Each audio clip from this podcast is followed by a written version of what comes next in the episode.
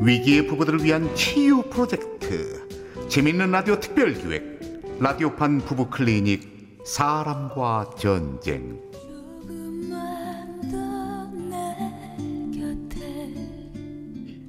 제12화 최과장의 이중생활 일부. 언제나 말없이. 아휴, 나왔어 여보. 온 거 누가 몰라요? 새삼스럽게 왜 그런데? 아이, 배고파. 밥 줘. 뱃속에 그지가 들었나? 7시에 올 거면 회사에서 저녁을 먹고 오든가. 남들은 아내 힘들까 봐 일부러 먹고 온다던데. 아휴, 어떻게 된 게 난 35년 내내 저녁을 차려서 바쳐야 돼. 아유, 됐어. 그냥 내가 라면 끓여 먹을게. 그럼 그러시든가.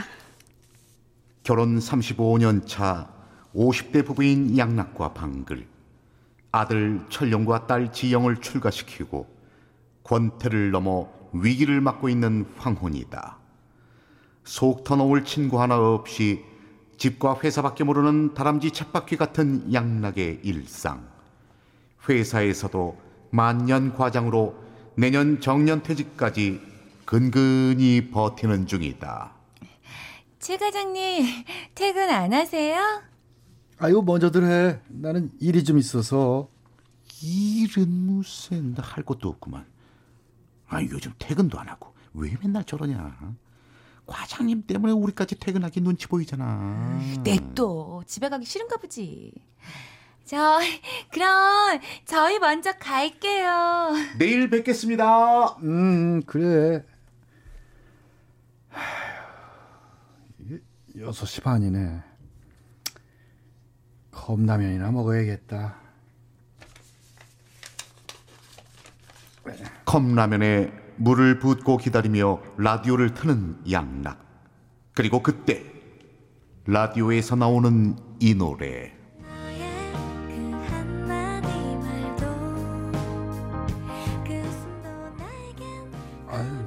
아유, 주책만 깨게 눈물이 나. 왜 이래. 아유, 늙었나.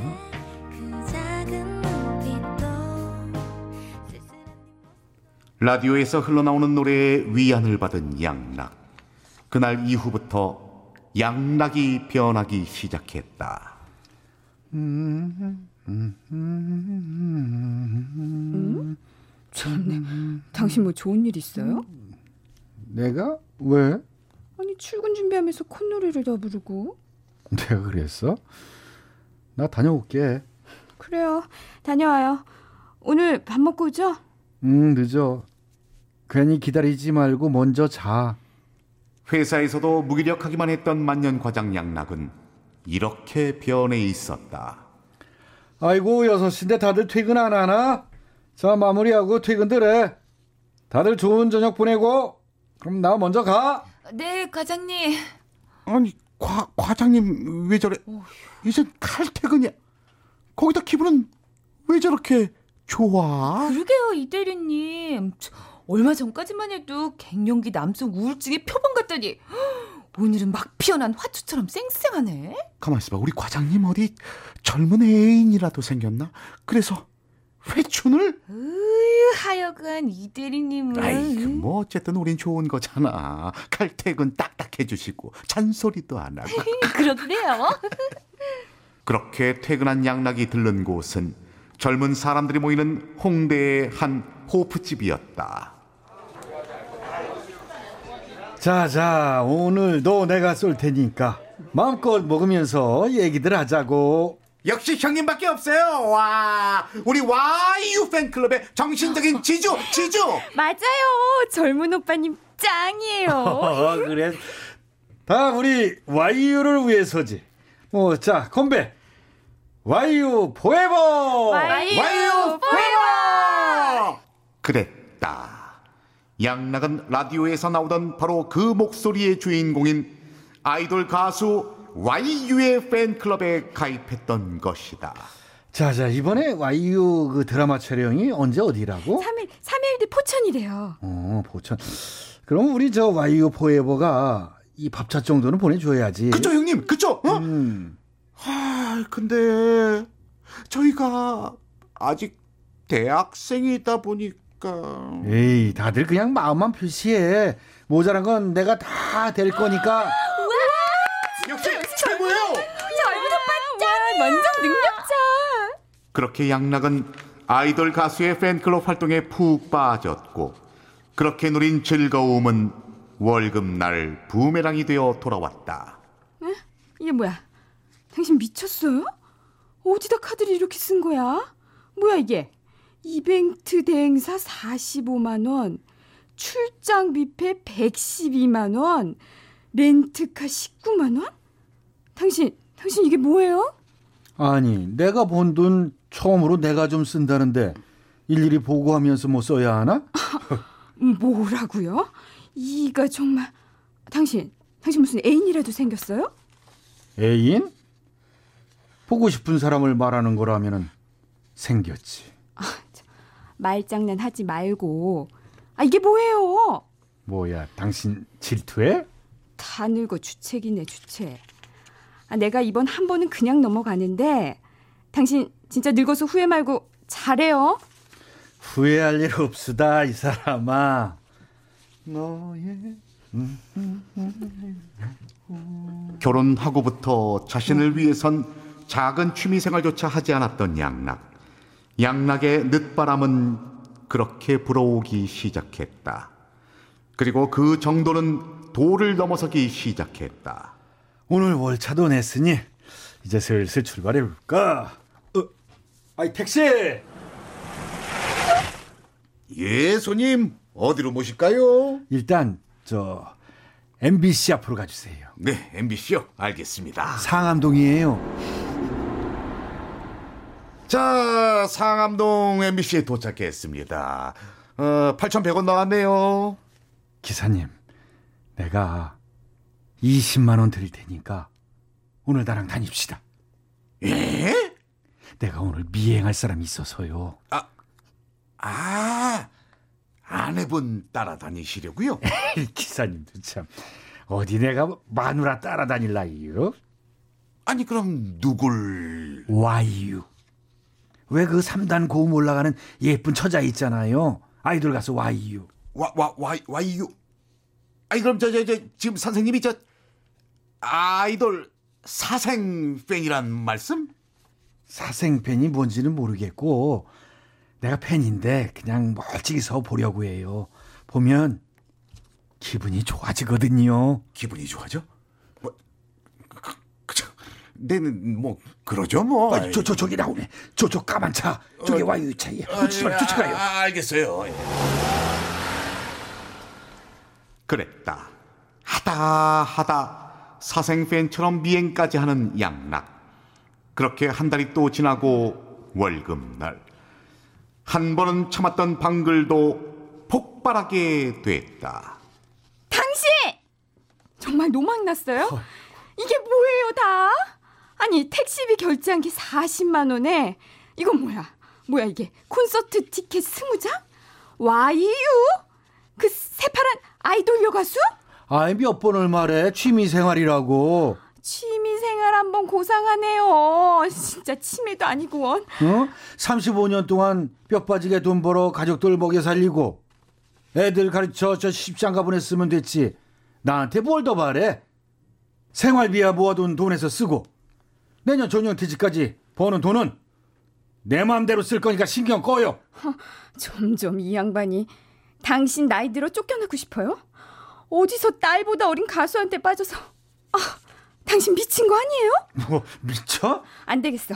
카드 1이 내요. 아, 안 돼. 1이 내놓으라니까. 네. 잠깐. 여기서 노래 한 곡 듣고 잠시 후 이어갑니다.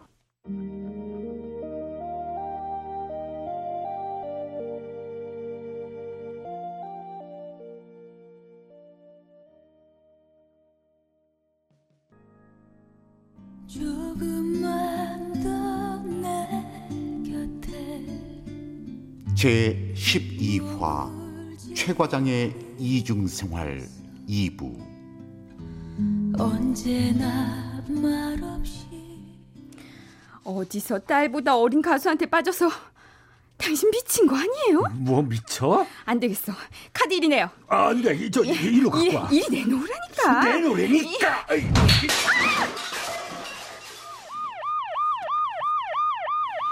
실랑이를 하다 떠밀린 방글.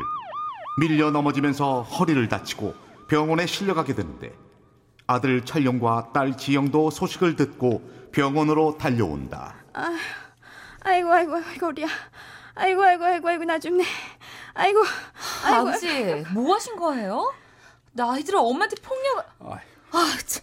거기다 뭐라고요? 아이돌 가수 팬클럽? 참나. 정말 창피해서 진짜. 아니 얘 그게 아니라 저 지갑 뺐다가 밀리는 바람에. 아버지 그러는 거 아니에요. 엄마가 우리 키우느라 얼마나 고생하셨는지 알아요? 나이 들면은 잘해주셔도 모자랄 판에 아니 손녀에 가까운 아이돌 가수나 쫓아다니고. 엄마 많이 아파? 아이고, 많이 아파? 아이고, 엄마. 아이고 내 발자야.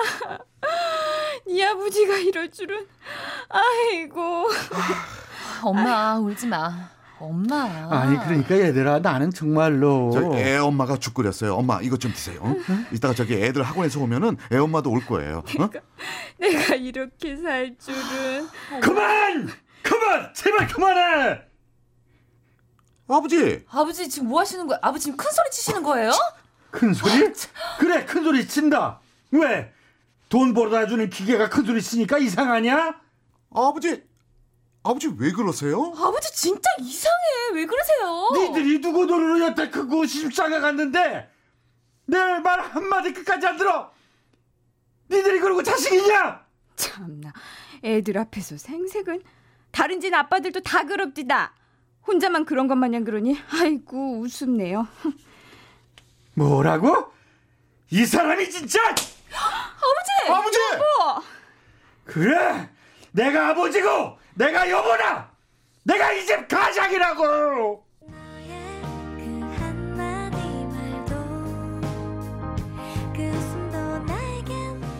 한바탕 소동이 지나가고 방글은 딸 지영의 집에 가 있기로 한다.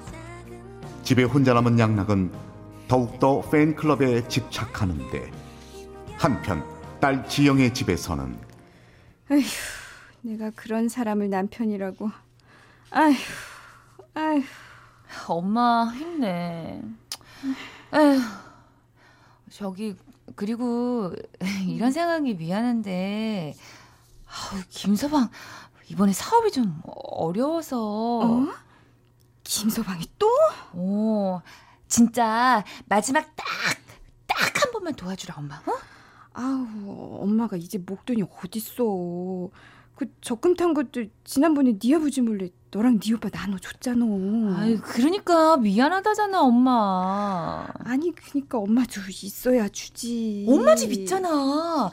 담보대출로 나 저기 7천만 해주라. 응? 아휴, 알았어. 안 그래도 네 아버지 혼자 있은 지 보름도 넘어서 이젠 집에 가려고 했다. 부모에게 자식이란 무엇일까?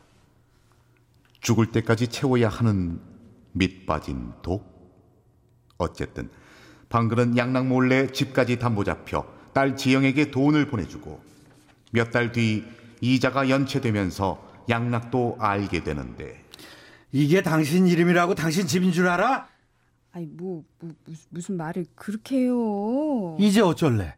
김서방은 또 저 사업 망하고 어떡할 거냐고? 아니 그 당신 퇴직금 있잖아요. 그거 미리 좀 땡겨서 해결하고 그 당신 내년에 그 퇴직하고 경비라도 벌으면서 그거 하면서 벌면서 보태고 그리고 애들도 조금씩 갚는다니까 그걸로 이렇게 좀 차근차근. 응? 그럼 당신한테 나는 뭐지? 아니 그런 질문이 어딨어요?